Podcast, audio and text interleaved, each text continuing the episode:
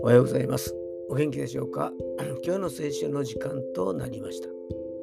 今日の聖書の箇所は 旧約聖書エレミア書17章12節エレミア書17章12節でございます。お読みいたします。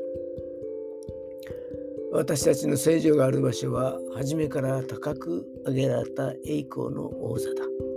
アーメンこれは預言者エレミアの言葉ですが直訳すると私たちの聖女であるエルサレム神殿は永遠の昔から神の御座に近い栄光の王座だということになります。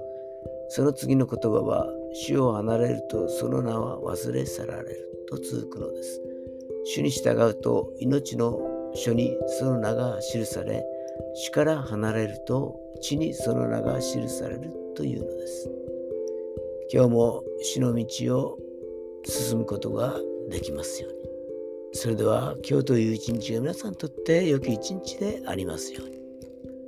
よしでした。